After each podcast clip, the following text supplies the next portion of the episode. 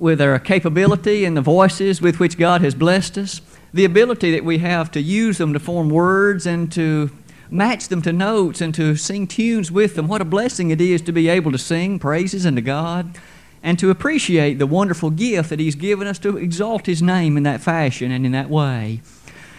As we gather together this evening, in a continuation of our studies in the Gospel according to John, we again have been promoted or prompted, I should say, with regard to that study by virtue of our youngsters as they continue to prepare for the Bible Bowl effort coming up here in just a few weeks now. Our studies in the book of John have reminded us so often about truly the gift that has been given unto us. Wasn't it Paul who affirmed in 2 Corinthians 9:15, "Thanks be unto God for his unspeakable gift." And as we study John, perhaps in the lesson tonight, we'll begin in earnest to look at just a few of those marvelous and in way in a way breathtaking scenes that surrounded the nature of the Lord's final hours in his life here in the flesh. Just to remind us of some of the things that we have seen throughout our study to this point.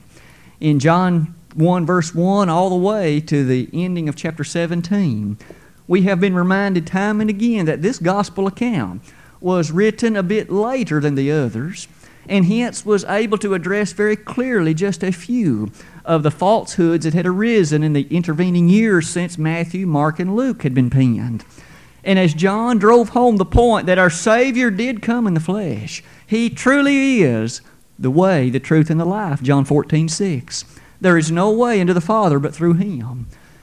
As those matters have been presented, we've been reminded of truly how blessed we are in this era to be able to have a mediator that Job never had. In Job 9:33, Job cried for a daysman between him and God, someone to plead his cause in his case. But Job did not have what you and I are blessed with.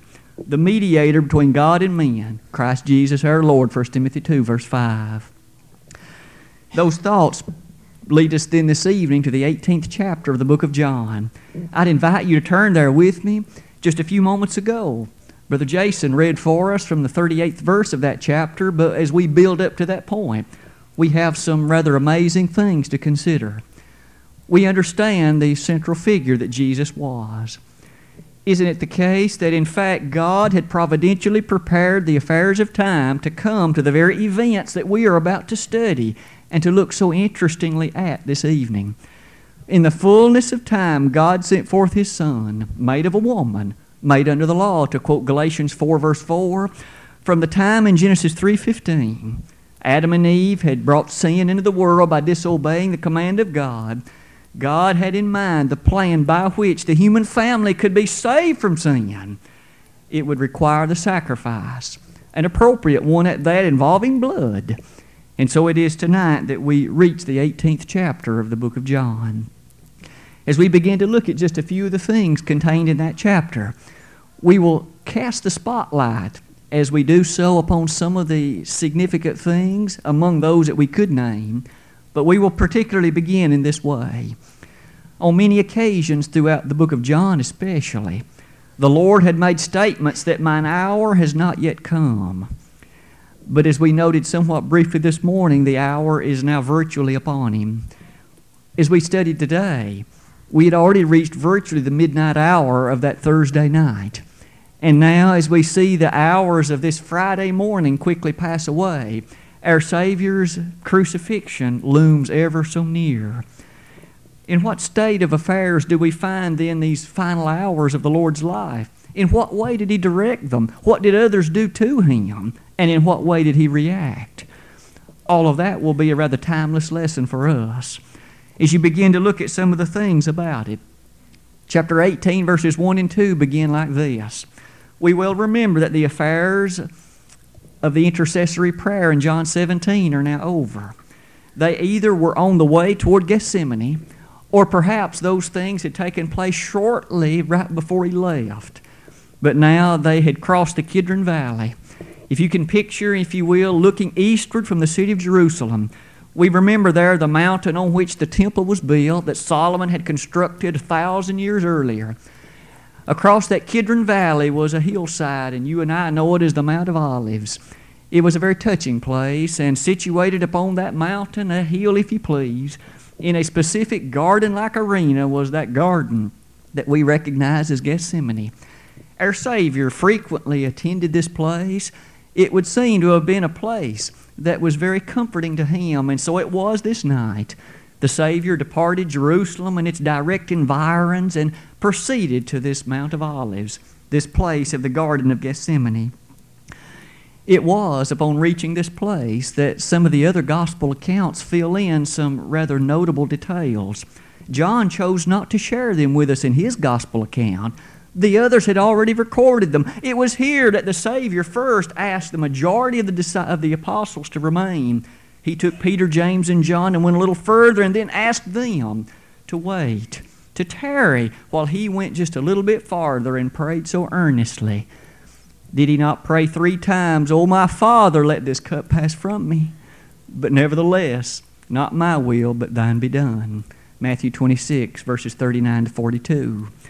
The Savior, in fact, was in such earnestness in prayer that Luke reminds us that it sweat, if you will, were as it were great drops of blood. We can appreciate thus the mental strain that was now enveloping our Savior. He well knew what was about to trespass and to come into, in fact, his existence. The affairs, of course, proceed in manner like this. While there in that garden, as the Savior returned to the apostles, he found them sleeping, of course. And on one occasion he asked, Could you not tarry with me for an hour? Isn't it amazing that finally, after the third return and found them still asleep, he said, The time has now come. And there it was, this band of soldiers and officers, along with Judas, who in fact had come and in fact planted a kiss upon our Savior. And that betrayal kiss, identified, of course, in the dark, it was which one was the Savior. And as he was identified immediately, the officers, upon asking who he was, upon Jesus saying, I am he, I am the one that you seek, they went back where the text says and fell to the ground. That's a rather majestic consideration, isn't it? And at that point, the Lord immediately intervened. I am the one you seek. Let these go their way. At that point, we can readily notice Peter's interest. For in his desire to defend his master, he drew his sword and cut off the right ear of one of the high priest's servants, whose name was Malchus. The Lord rather quickly rebuked Peter, Put thy sheath back into its place. And as he put the sword into its place, we well remember and recognize an account of John that they now bound our Savior. He was, in fact, treated on this occasion as a common criminal. They bound him and led him away to Annas. Annas, we find rather interestingly, poses a rather odd sort of considerations. He was not the high priest according to the account of John. Rather, he was the father in law of the high priest. We will, however, learn from our study of the gospel accounts that the Jews quite likely still had great respect for Annas. He had been the former high priest, but the Roman officials had removed him. And given the Jewish disdain for the Roman officials, they likely still gave great credence and great respect to the proclamations of Annas. They led Jesus to this place then, where in fact he had a preliminary trial before Annas. It is interesting to notice a few of the things that transpired in this preliminary trial. For interestingly enough, almost all of the apostles had fled. Jesus had quoted the prophecy of Zechariah that that would take place, and sure enough, it had in Mark 14:50. Only at a distance, it would seem, did Peter and John follow along as the particulars of this trial took place. First of all, the Lord was asked, What about your disciples and what about your teaching or your doctrine? Here was the Son of God on trial on this preliminary way as these Jewish officials ask about these matters. Some of the Lord's answers did not sit well, especially with the words that were directed toward the high priest. And thus the Lord was slapped in the face. One of those servants that stood by couldn't believe that Jesus had the audacity to speak that way in regard and answer to the question that Annas had asked him. But rather, we notice in addition to all of that, it was here, of course, that in this very tribunal or the place that this took place, It was Peter who, not once, not twice, but thrice, he denied knowing his Savior. And isn't it the same Peter who, not more than around three hours earlier, said, Lord, I will die for your cause? And now he refused to even acknowledge that he knew him. It is a remarkable lesson for us to ever be aware from 1 Corinthians 10, verse 12. Take heed lest you fall. As we con- contemplate the degree to which Peter had now come, we are now reminiscent, of course, of the fact that the Lord's night in many ways had just begun. We aren't told explicitly how long this preliminary trial took. We have already seen that some of the treatment was beneath proper law.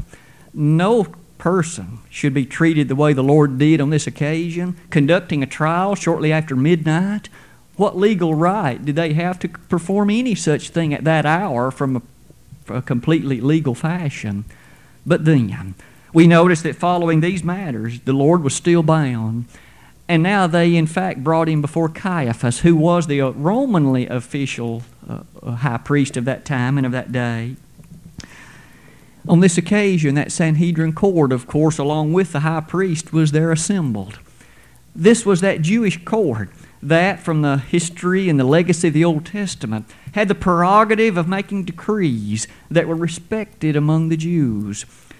The high priest and those therein gathered thus heard various and sundry things about Jesus. Again, John chooses not to share it with us by the inspiration of the Holy Spirit, but the other gospel accounts do. And we first of all learn they had false witnesses to come before them make up stories and share things that they had seen or heard relative to Christ. And Matthew quickly informs us that their testimonies did not agree, clearly evincing the fact that they were false witnesses. However, finally, one individual made recollection. He said that, in fact, destroy this temple and I'll raise it in three days, recollecting what the Lord had uttered in John the second chapter. It was upon that charge and the statements that Jesus made that they finally brought the charge of blasphemy against him.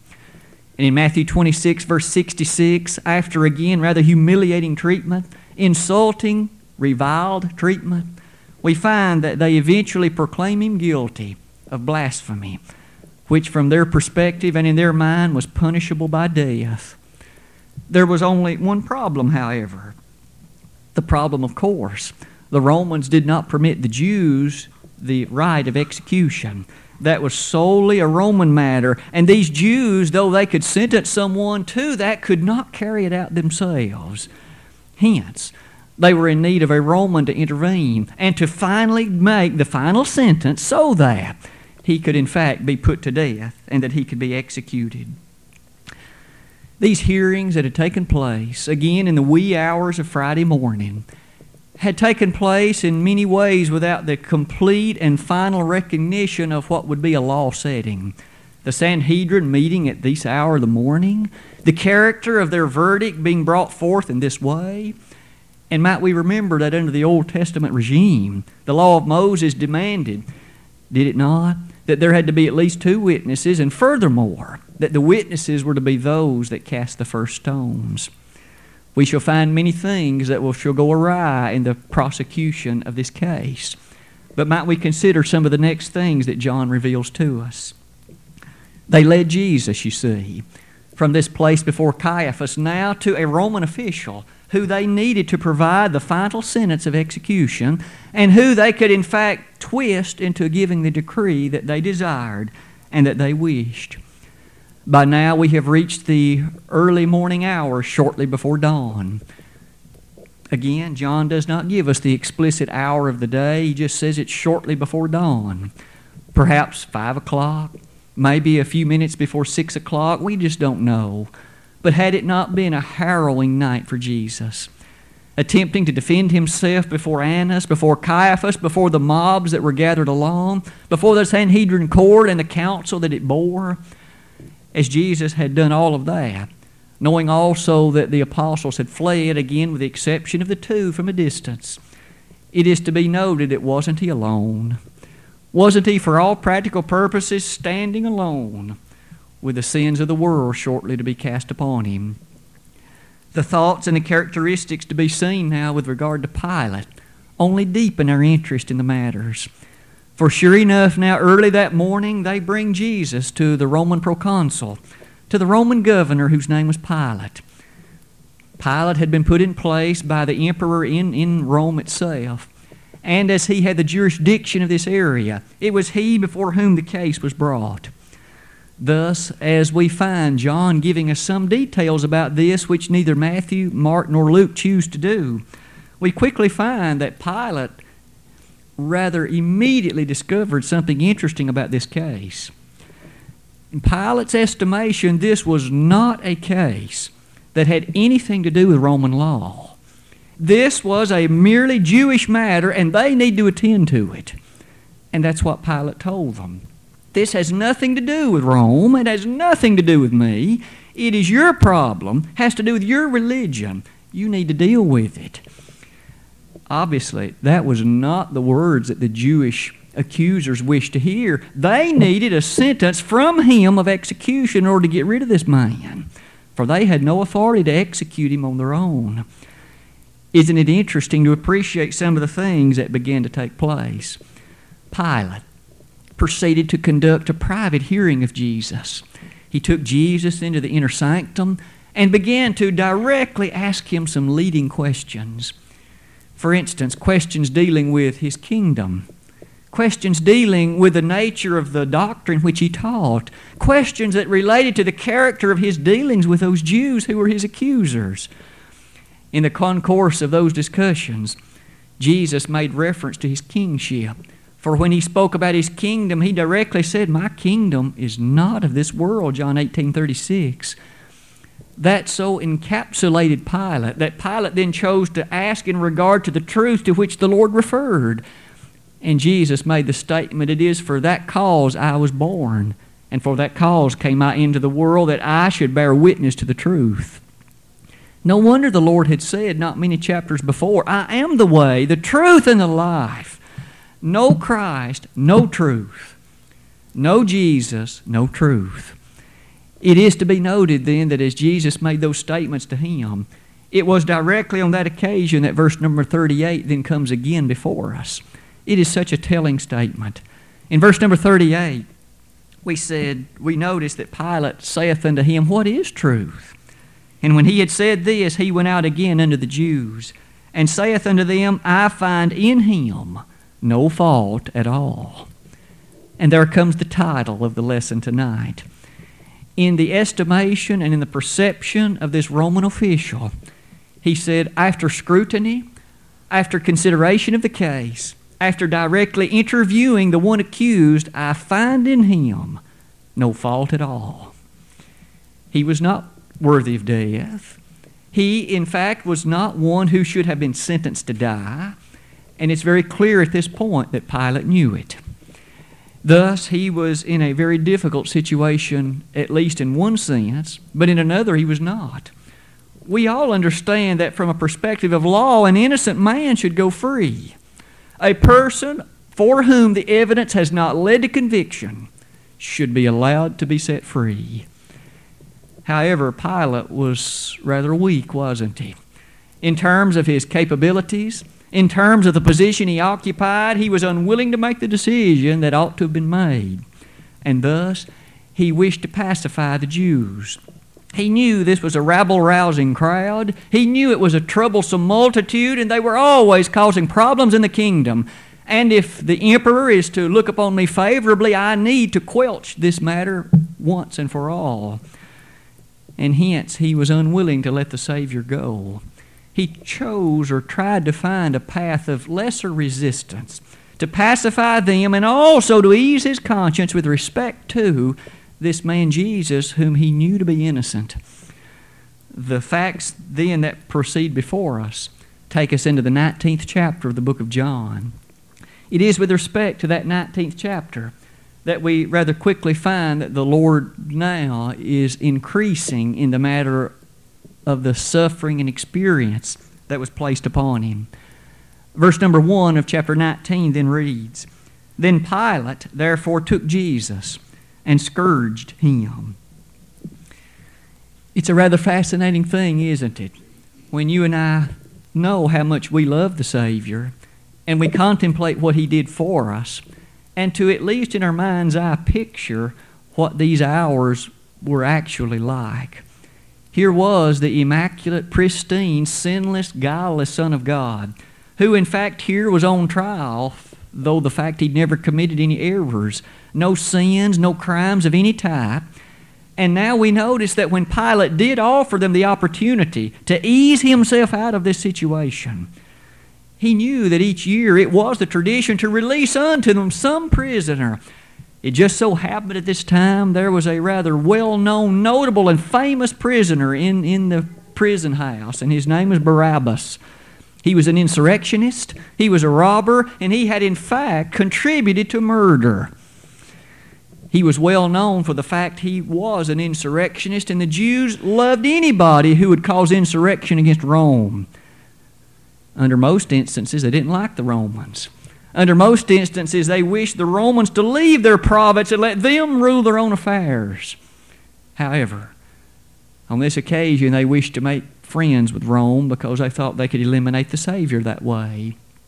Thus, they cried, Give us Barabbas. We want Barabbas. Release Barabbas. Pilate, no doubt, wanted them to say, Give us Jesus, for it would have given him a perfect way out. He, after all, could have known the fact that the Lord was innocent, but they could have been pacified after he'd punished Jesus. But it was not to be. Thus, we notice that Pilate, in verse 1 of chapter 19, committed the Savior to be scourged. Scourged? What is scourging? And what does that involve, given the fact that he'd already said, I find in him no fault at all? Pilate was now committing an innocent man to be punished. Thus, we quickly gain an impression of the kind of man Pilate was. No regard for law. He was more concerned about his position. How does he save face? Son of God, committed to scourging. To scourge was a rather merciless whipping, a rather merciless beating. It was such that the individual had his arms, uh, I should say his hands, tied in such a fashion that he certainly wasn't free to move in any way easily.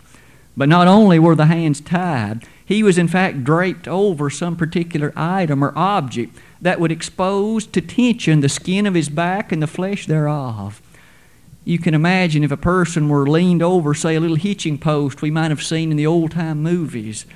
That's quite often like something that would have taken place. And then, a Roman soldier, a rather hefty man, needless to say, one who, in the parlance of today, was well worked out, rather muscular, and taking a whip, he would then beat and beat and beat this person who was before him. Again, quite often the person was beaten to the point of virtual death even then. You can imagine with the skin stretched so tightly, the very first lash, of course, opened the skin, evincing the flesh beneath it. And here was this person, unable to do anything but simply take it.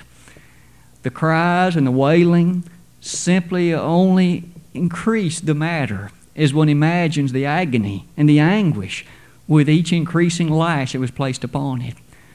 Most of the time, the whip was not simply a one cord whip, usually had at least three lashes or cords within it. And each one of them were such that typically, again, there were objects that were rather hard tied in the ends of them. Perhaps pieces of rock, sometimes pieces of metal, other times other sharper objects. And again, with each lash, the person's skin was laid open and the blood would gush forth until the time the person was finished. In, in every realistic way, you could describe it as simply a, a tangled mess of blood and flesh. We might well remember under Jewish law, the Old Testament law of Moses, 39 lashes, I should say 40 lashes, were all that was permitted. Remember, this was a Roman beating there was no restriction on the number of lashes. We don't know how many times our Savior was beaten 50, 100, we just do not know. We do know this much that apparently he had lost a sufficient amount of blood that when all the carnage was over, when all the event was over and they finally laid the cross on him, he buckled beneath the load of it. Our Savior, in fact, had reached the point of weakness to that extent. It is a recognized fact of these events, and secular history testifies to it as well. That there were times when those who were scourged actually never lived until the end of it. They lost their life, having lost so much blood in the actual beating. Our Savior was scourged, my friend. Can we not easily recall the 53rd chapter of Isaiah, the suffering servant text, the most famous likely in Isaiah? For he was beaten for our causes and for our state of affairs. With his stripes we are healed, he would say in verse 4 of that chapter. Peter echoed that same refrain, didn't he, in 1 Peter chapter 2? Though no guile was in his mouth, nonetheless his body was hanged on the tree, and in so doing, he serves as an example in terms of the way he dealt with this, even for you and me still today. In the scourging, no doubt, Pilate hoped to pacify one more time these agitated Jews. They had desired, you see, this one's cause to be taken. They were unwilling for him to be released. They chose Barabbas instead. Now, perhaps after I whip this man and beat him, maybe they will now allow him to be released but it still was not to be. Look with me in John the 19th chapter, if you would. Beginning in verse number 3, the text reads Hail, King of the Jews! And they smote him with their hands. Pilate therefore went forth again and saith unto them, Behold, I bring forth to you that ye may know that I find no fault in him. Then came Jesus forth wearing the crown of thorns and the purple robe, and Pilate saith unto them, Behold the man. After scourging this man, this man Jesus, we notice in verses 2 and following that a crown of thorns by those soldiers had now been platted and placed upon his head, mocking him as a king. He had said that he's a king. Let me show you what kind of king he is. And these Roman soldiers, again, with complete authority of Pilate, acted toward this way with regard to him. And notice they t- took a purple robe and placed it upon him. Purple, of course, is the robe of kings. It's the color of those in regal position and royal occupation. This was, of course, done in mockery. Here's the kind of king you Jews have. Look at him. You bring him to me for me to hear his cause, and look, I've scourged him, and he's able to do nothing in response. With a purple robe now upon him, this crown of thorns upon his head, and so the blood now pouring forth from his back and from his head as well. We can now appreciate verses 4 through 6 that tells us Pilate again brings him forth and testifies one more time I find no fault in him. What do you suppose the court systems of today would do if the officials, though the man was innocent and they punished him like this, they treated him like this? And may we never forget that this is the Son of God. With the slightest spoke of a word, he could have brought this world to an end. He could have killed every one of them there. He could have taken them into eternity with a mere look and a glance of his eyes. And our Savior, with no fault at all, took all of it. He endured it. He bore beneath it, and do we not sometimes note, He bore it all? And indeed He did as the events of this morning, that Friday morning of the Passover week. As its events proceed onward, we notice in verse 5 that they did bring Jesus forth, and Pilate made the pronouncement, Behold the man. By this point, we can imagine Jesus there, perhaps in a place that all of them could see him. Behold the man. Here's your, here's your man. Here's the one that had taught and preached, and the one who had done various and sundry miracles, and the one who had had such impact on apparently so many. Here's your man. Behold the man, verse number 5 informs us. With that man before them, note the chief priests and their hungry appetite in verse number 6. When the chief priests, therefore, and officers saw him, they cried out, saying, Crucify, crucify. You'll notice I did not use the word him because the King James translators, in fact, supplied that word. The Greek text and the Greek verb is only crucify. the blood, if you will, in a figurative fashion, dripping from their lips. They weren't satisfied with the scourging, and they weren't satisfied with the mockery. The derision, the insults, the reviling just did not satisfy. Crucify. Crucify, and notice that they cried this out. Pilate was now in a position he had to make a decision. He had to make a final decree. Will I bend to the, the evil desire of these with regard to this man who is not guilty? Or will I, in fact, try, reign in the recognition of what I know to be true and release him? It is to be noted in verses 7 and following, we find that Pilate does make one final decree. He makes one final approach. He makes one final consideration as you look at some of the latter things that we'll notice on this next slide. At this point, again, Pilate finds himself in a very difficult position. A message was revealed to Pilate. Again, John chooses not to convey that to us in his inspired writing, but Matthew does. You see, Pilate's wife had seen in a dream have nothing to do with this man, have nothing to do with him. And here it was, Pilate thus brought in a basin of water and washed his hands and turned the matter over to these Jews. Isn't it interesting to note the weakness of Pilate and the character that he chose to exhibit toward what was his jurisdiction? It was he who should have made the decision relative to the innocence of the man and what should happen with regard to it. But he chose not to do that. He brought Jesus in one more time for a personal interview a personal consideration. He again asked Jesus some questions. The Lord at first gave him very little attention, did not even say a word in response, and maybe you and I can now gain a greater understanding of why. The Lord was, as the writer in Isaiah had pointed out, as that lamb dumb before its shearers. No wonder the Lord had such little respect for Pilate. He being innocent and yet having been treated this way, he being innocent and yet scourged and treated by these Roman soldiers and officials in this manner. But Jesus did finally respond. Notice in verse number 12. And from thenceforth Pilate sought to release him, but the Jews cried out, saying, If thou let this man go, thou art not Caesar's friend.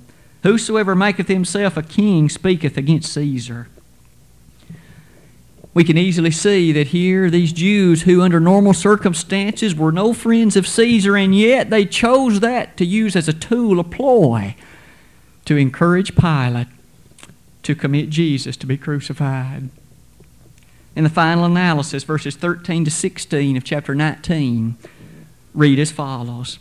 When Pilate therefore heard that saying, he brought Jesus forth and sat down in the judgment seat in a place that is called the pavement that is, but in the Hebrew it's Gabbatha. And it was the preparation of the Passover in about the sixth hour. And he saith unto the Jews, Behold your king. But they cried out, Away with him, away with him, crucify him. Pilate saith unto them, Shall I crucify your king? The chief priests answered, We have no king but Caesar. Then delivered he him therefore unto them to be crucified, and they took Jesus and led him away. John finally does give us another indication of the time. Our last reference to that had been shortly before dawn, and now we notice approximately three hours have now elapsed. It's the sixth hour, we're told in verse 14. That brings us to the character of, of what time it was.